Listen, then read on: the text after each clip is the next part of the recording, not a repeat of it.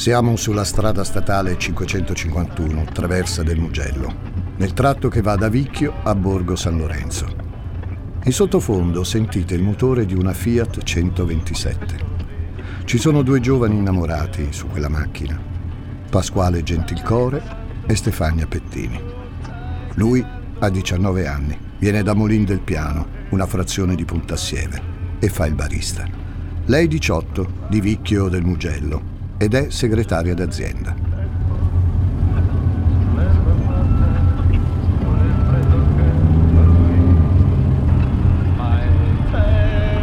È il 14 settembre 1974. I due, che si frequentano da due anni, hanno deciso che tra pochi giorni annunceranno il loro fidanzamento ed ora stanno andando al Teen Club, una discoteca di Borgo San Lorenzo, per raggiungere degli amici e la sorella minore di lui, che poco prima hanno accompagnato proprio in quel locale. Lungo il tragitto decidono però di appartarsi. In questa zona, come altrove in tutto il mondo, le giovani coppie che ancora vivono coi genitori cercano di ritagliarsi i propri momenti di intimità negli angoli nascosti della campagna. I colli intorno a Firenze negli anni 70 sono perfetti per gli amanti e ovviamente anche per i guardoni.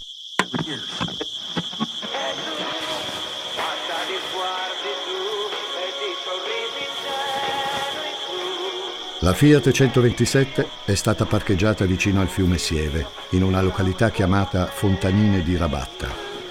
I due iniziano a scambiarsi effusioni, mentre l'autoradio trasmette una delle hit di quell'estate.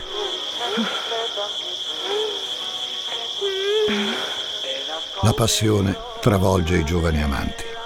Intorno a loro il mondo sembra sparire. Il sedile del passeggero è reclinato. Pasquale stringe forte a sé il corpo di Stefania.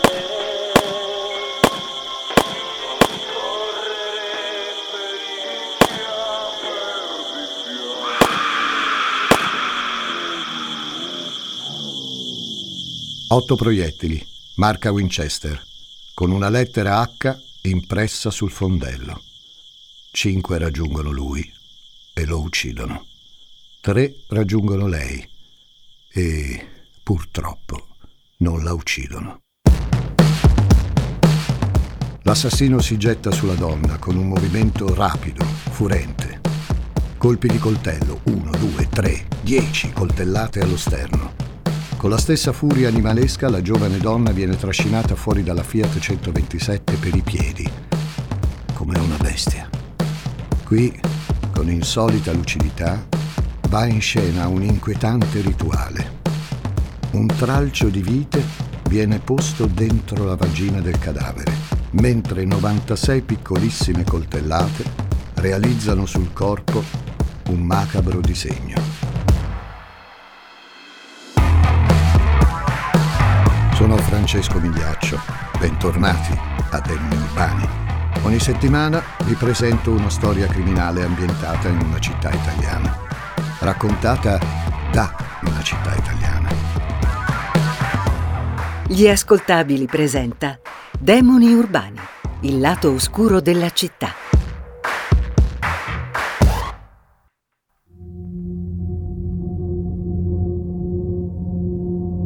Come avrete capito, siamo a Firenze.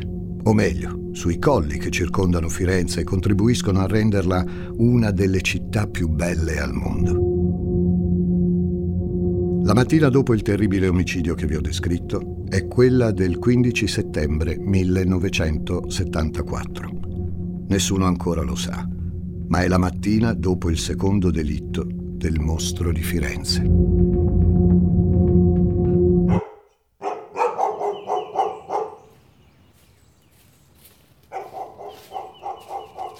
Pietro Landi. È un contadino che abita poco distante dal luogo del delitto, in una casa colonica isolata. Sta passeggiando tra i boschi.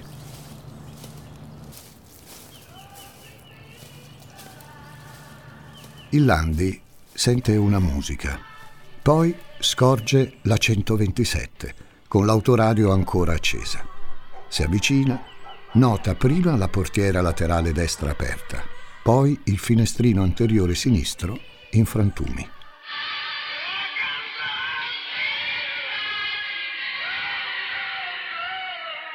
Appoggiato alla portiera della macchina, sul lato sinistro, senza vita, c'è Pasquale Gentilcore.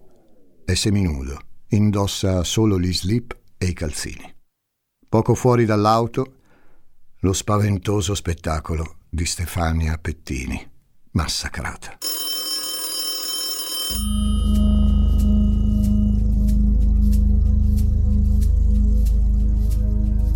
Il Landi chiama i carabinieri. La zona viene immediatamente bloccata e gli inquirenti analizzano la scena del delitto. L'aspetto davvero disturbante sono i segni evidenti su tutto il corpo della ragazza, quasi ci fosse l'intento sadico di circoscrivere chirurgicamente la zona del pube, con quel tralcio di vite appoggiato poco oltre le grandi labbra. Gli oggetti contenuti nella borsetta di Stefania vengono ritrovati sparsi sul terreno ma la borsa non c'è e nemmeno il reggiseno. Una telefonata anonima ne permette il ritrovamento la sera dopo.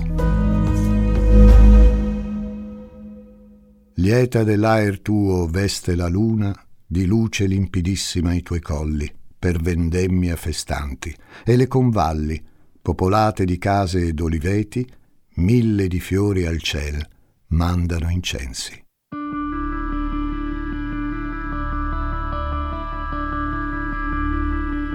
Cari amici di Demoni Urbani, questi versi meravigliosi li ha scritti Ugo Foscolo. La poesia è il carme dei sepolcri. In essa si celebra la bellezza di Firenze e in particolare il fascino suggestivo e senza tempo dei suoi colli festosi, profumati, vivi. Eppure, nella storia che vi sto raccontando, una storia tristemente celebre, questi colli si popolano di demoni, di mostri. Mostro. Mostro è la parola che i media utilizzano per indicare il fenomeno da sbattere in prima pagina, per alimentare la natura morbosa e pruriginosa dell'opinione pubblica. Una parola che, però, nel 1974, dopo l'omicidio di Stefania e Pasquale, non viene ancora associata a questo delitto, per quanto mostruoso. Attenzione, è il secondo avvenuto da quelle parti. C'è un precedente ed è datato 1968 e ha mm, molti elementi in comune con questo. Solo che c'è già un presunto colpevole, reo confesso, in carcere.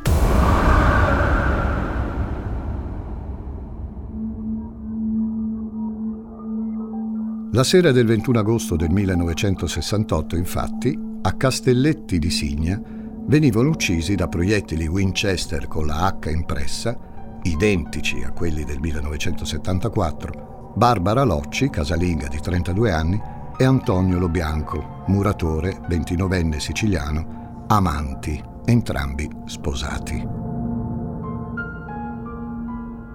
Stavano facendo l'amore all'interno di un Alfa Romeo Giulietta Ah, tutto questo mentre il figlio di lei, Natalino, dorme sui sedili dietro.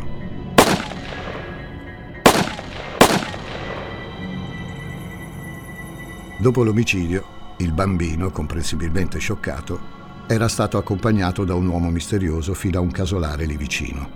Un uomo che, stando ai racconti del bambino stesso, per tranquillizzarlo, gli cantava la tramontana di Antoine.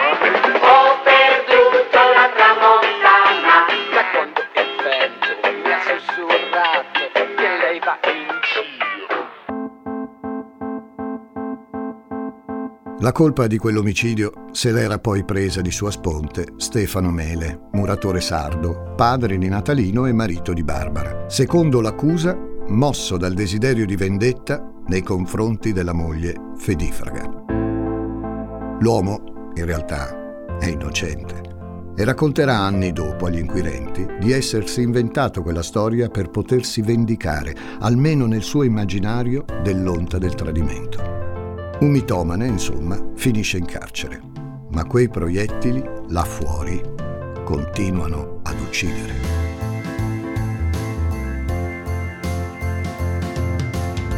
Nessuno, quindi, nel 1974 collega il primo al secondo omicidio.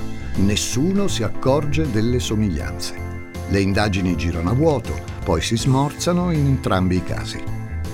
Perché vengano riaperti e collegati tra loro, perché si inizi davvero a parlare di mostro, è necessario un terzo omicidio. E soprattutto, amici miei, è necessario il contesto giusto, o meglio, il decennio giusto. Il decennio dei mostri, gli anni Ottanta.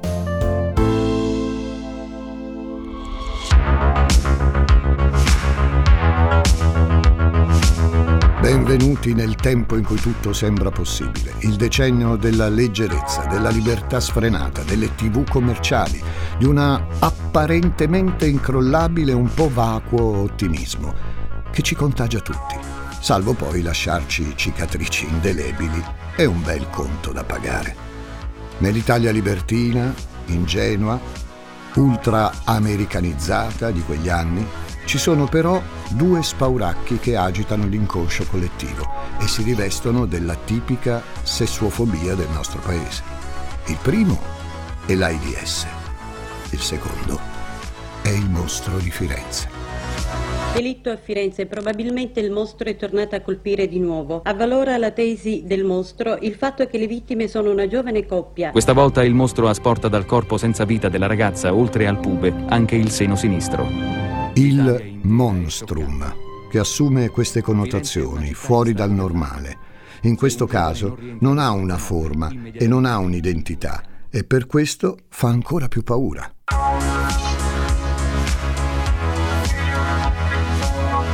Agisce nell'ombra, nell'oscurità, sfugge a qualsiasi definizione, non ha un nome. Ha una sua logica imperscrutabile, lucida, ma imprevedibile. Diventa presto il simbolo invisibile del puritanesimo delle famiglie italiane il castigatore delle giovani coppie costrette ad appartarsi in campagna, l'elemento che spinge molti genitori a fare i conti con, udite udite, la vita sessuale dei propri figli. 1981 I duplici omicidi sono due.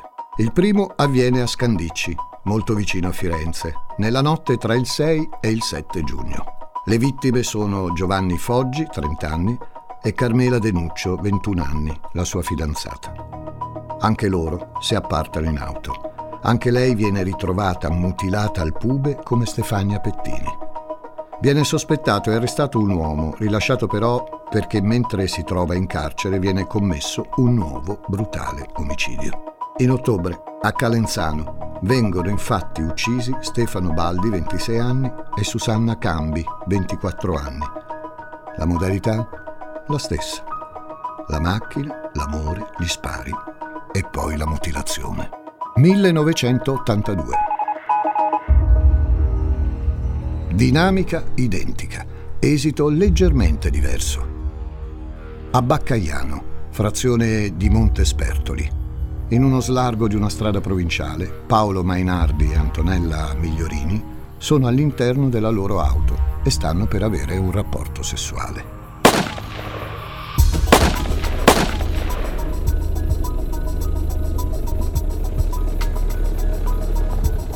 Paolo, solo ferito, tenta la fuga. L'assassino spara ancora, colpisce di nuovo i due ragazzi e scappa. Il luogo non è molto isolato e non può avvenire il solito rituale della mutilazione. L'auto è in mezzo alla strada e i corpi di Paolo Mainardi e di Antonella Migliorini vengono trovati immediatamente.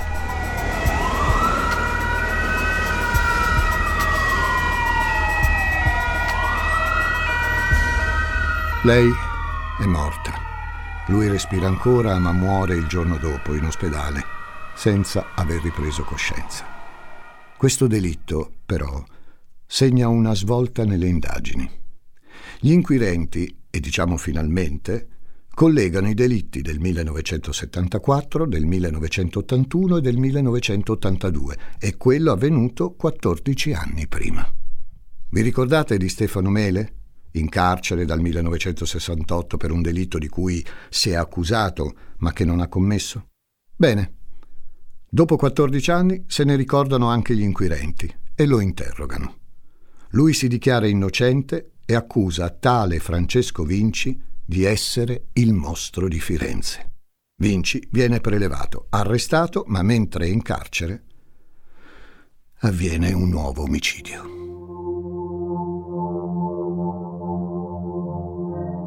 «1983. Giogoli, comune di Scandicci, settembre. Vengono uccisi due turisti tedeschi, entrambi maschi. Non si sa se amanti o solo amici, poco importa ma uno dei due ha i capelli lunghi e viene confuso con una donna.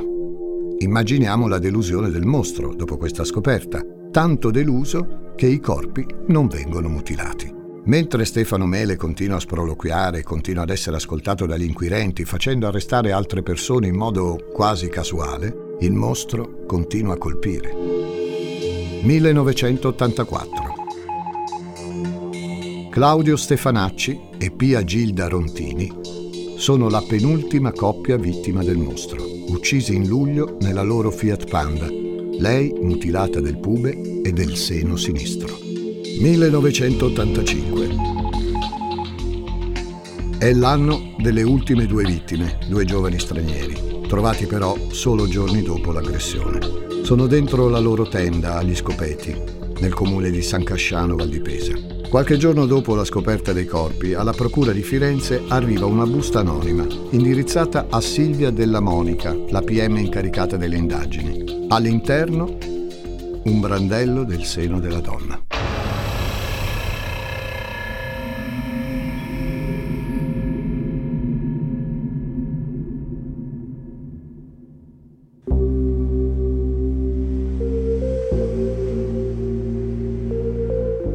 Fine prima parte. Eh sì, questa è la prima parte della storia del mostro di Firenze, quella più violenta, che si conclude a metà degli anni Ottanta. Ma attenzione, amici miei, sono finiti i delitti, ma non sono finiti i mostri. Eh sì, perché quando le indagini diventano serrate, da quei meravigliosi colli toscani emerge tutto lo sporco invisibile, una terrificante galleria di esseri spettrali e tutto ciò di cui preferiremmo non conoscere l'esistenza. Dovete sapere, o forse già sapete, che nel 1986 viene creata una sezione speciale della polizia per dare la caccia al mostro. Ha un nome molto cinematografico, la SAM la squadra anti-mostro. Ne fanno parte il maresciallo Pietro Frillici, del ROS Carabinieri, ora in pensione, Riccardo Lamperi, ora sostituto commissario alla Digos di Firenze, Callisto di Genova, ora alla Mobile di Firenze, Alessandro Venturini, ora in pensione, Luigi Mattei, in pensione dalla polizia, in piena attività come consigliere comunale a Sesto Fiorentino, il maresciallo Arturo Minoliti, ora comandante della sezione Carabinieri di Massa.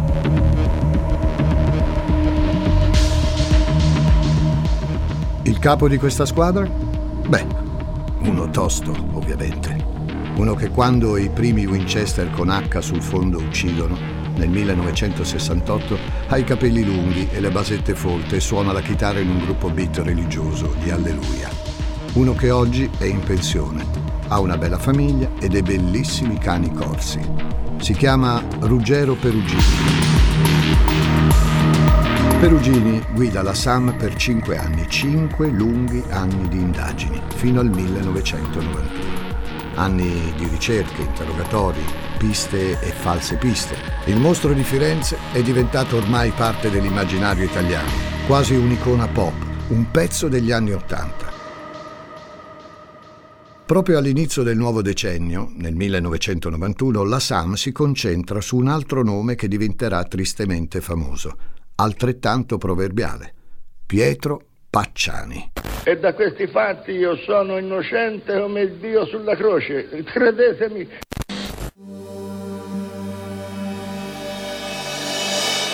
Classe 1925, soprannominato dai suoi amici il Vampa. A quel tempo Pacciani si trova già in prigione per aver stuprato le sue due figlie e ha già scontato una condanna di 13 anni, quando di anni ne aveva solo 26, per aver ucciso l'amante della fidanzata. Dopo averli sorpresi in atteggiamenti intimi, ha accoltellato l'uomo e ha costretto la donna ad avere un rapporto sessuale accanto al cadavere.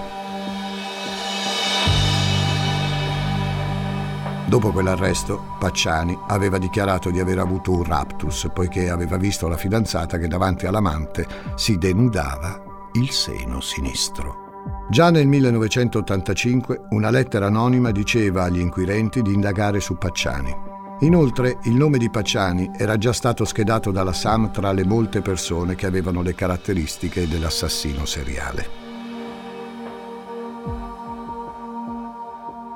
Pacciani Viene arrestato nel gennaio del 1993 con l'accusa di essere l'omicida delle otto coppie.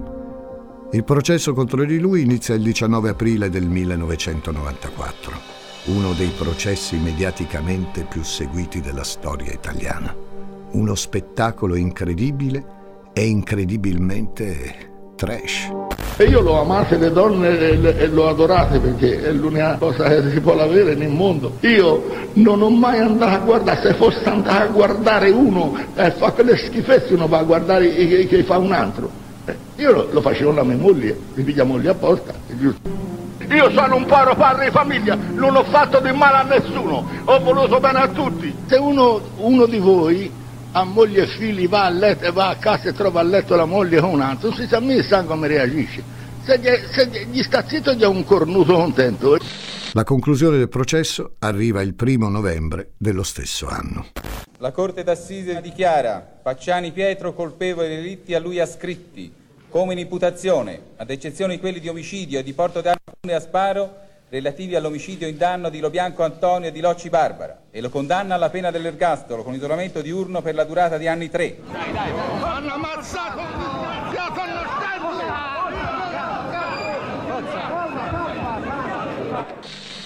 Pacciani dichiara la sua innocenza e infatti il 13 febbraio 1996, dopo 1100 giorni di carcere, il colpo di scena nome del popolo italiano, la Corte d'Assise d'Appello di Firenze, sezione seconda, assolve i Pacciani da tutte le imputazioni per le quali ha riportato...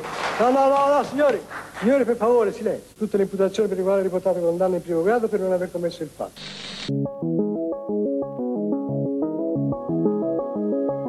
Assolto in appello. Ma la vicenda continua a mantenere dei risvolti tutt'altro che chiari perché la Cassazione nel 1996 annulla la seconda sentenza e ordina un nuovo processo. Perché Pacciani muore il 22 febbraio 1998, prima che il nuovo processo possa cominciare. In circostanze non molto chiare, viene trovato morto in casa mezzo nudo, con tracce nel sangue di un farmaco antiasmatico. E poi perché il processo Pacciani ha fatto emergere un inquietante sottobosco di figure ai limiti del grottesco, i cosiddetti compagni di merende. Ascolti, signor Vanni. Sì. Il pubblico ministero deve farle delle domande e poi dopo gli avvocati. Risponda, prego. Sì. Ci sente bene, vero? Sì. Sentite, sì. sì, sì. Benissimo. Prego. Signor Vagni, che sì. lavoro fa lei? Io sono sta... stato a fare delle merende con i pacciani. No, no, no scusi un attimo. Una... Allora, ho... Vedo che qualcuno Forse le ha già detto cosa deve dire. Mi Guardi, piacere. lei comincia male. Sa perché? Lei comincia male perché sembra che venga a recitarci una lezioncina e si è imparato prima. Lei deve solo rispondere alle domande, a quello che le viene chiesto. Stia assolutamente tranquillo e qui nessuno la mangia. Mario Vanni, ex postino, Giancarlo Lotti, detto Catanga, muratore, Fernando Pucci, manovale e soggetto oligofrenico, Giovanni Faggi, ex rappresentante di Piastrelle, Una scombinata banda di semi-analfabeti, rozzi e irascibili, lontani anni luce dall'idea del serial killer che aveva terrorizzato la Toscana. Senta una cosa, signor Vanni. Lei ha conosciuto Pietro Pacciani? Sì, l'ho conosciuto. Quando e sì. come? Siccome facevi il portalettere lì, ha capito, signor A Montefiridolfi? A Montefiridolfi io l'ho conosciuto così come conosco tutti i di riposo. Certo. certo. Conobbe anche la famiglia? Sì. La moglie, le l'ho figlie? L'ho conosciuto così, sì. E poi del Pacciani siete diventati amici? Sì, a volte siamo andati a fare qualche merenda così, vero, ma eh, o a bere un caffè insieme. Poi io altre cose, signor giudice, non, non so. Vediamo un secondo.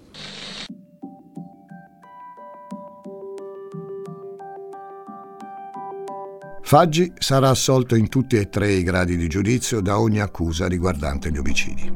Pucci testimonia contro gli altri due amici dicendo di essere stato un testimone oculare di due degli otto omicidi, prima di essere rinchiuso in un ospizio nel quale morirà all'età di 86 anni. Vanni e Lotti vengono alla fine condannati in via definitiva per quattro degli otto duplici omicidi. Vi avrebbero partecipato con Pacciani e in alcuni casi sarebbero stati loro gli esecutori materiali. Caso chiuso? Difficile crederlo, amici miei. Gli interrogativi sono ancora tanti, troppi. Un esempio? Gli enormi movimenti di denaro sul conto in banca di Pietro Pacciani, assolutamente incompatibili con il mestiere dell'agricoltore e coincidenti con i periodi successivi agli omicidi. E se Pacciani e i suoi compagni di merende avessero ricevuto denaro per eseguire gli omicidi su commissione? Perché quel rituale macabro, le mutilazioni, le asportazioni?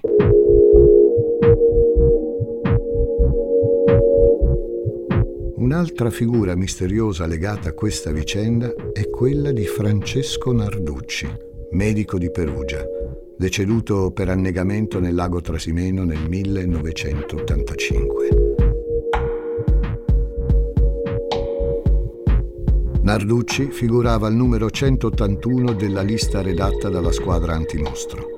Si ipotizzò che c'entrassero molte altre persone, mandanti, che custodivano i feticci degli omicidi in un appartamento fiorentino per macabri riti. E allora aggiungiamo anche questi dettagli, cari amici, che Narducci è l'unico soggetto dell'elenco morto subito dopo l'ultimo duplice delitto del mostro di Firenze. E ancora, che esisterebbe un'informativa del 27 luglio 2004 con la quale gli investigatori della squadra mobile di Firenze segnalano all'autorità giudiziaria che in un faldone del vecchio archivio della squadra antimostro ci sarebbe stato un documento che rivelava come il Narducci fosse il proprietario di un appartamento a Firenze ove avrebbero trovato dei bisturi e feticci. Che sullo stesso Narducci c'erano molte informazioni nella banca dati della squadra antimostro, ma che questa banca dati oggi non si può più consultare a causa dell'inspiegabile formattazione dei file e della conseguente perdita di tutta la memoria dell'inchiesta. Tutto inspiegabile uno dei tanti misteri italiani destinati a rimanere irrisolti. Da circa un anno la magistratura indaga su Giampiero Vigilanti, un uomo di 87 anni, ex legionario, nato nello stesso paese di Pietro Pacciani. Era già stato ascoltato nel processo ai compagni di merende, ma ora, a casa sua, sono stati trovati articoli sui delitti del mostro e i famigerati bossoli con la H. Mentre attendiamo una perizia su questi e altri reperti, possiamo dire che a oggi uno dei casi che ha maggiormente scosso l'opinione pubblica italiana è ancora denso di misteri. E il mostro di Firenze è ancora senza volto. Demoni urbani ti intriga, vero? Ti invito a conoscere anche le altre serie degli ascoltabili. Perché non ascolti ad esempio Scaffali Roversi, Scoprirai come sono interessanti le vite degli scrittori dalla voce di Paolo Roversi. Cercala su Spotify o vai direttamente sugliascoltabili.it. Accetta questo consiglio di Francesco Migliaccio. Demoni Urbani è una serie originale degli ascoltabili a cura di Simone Spoladori, condotta da Francesco Migliaccio. Questa puntata è stata scritta da Simone Spoladori, editing e sound design di Sara Varricchione e Francesco Campeotto, prodotto da Giacomo Zito e Ilaria Villani. Tutti i diritti riservati per gli ascoltabili.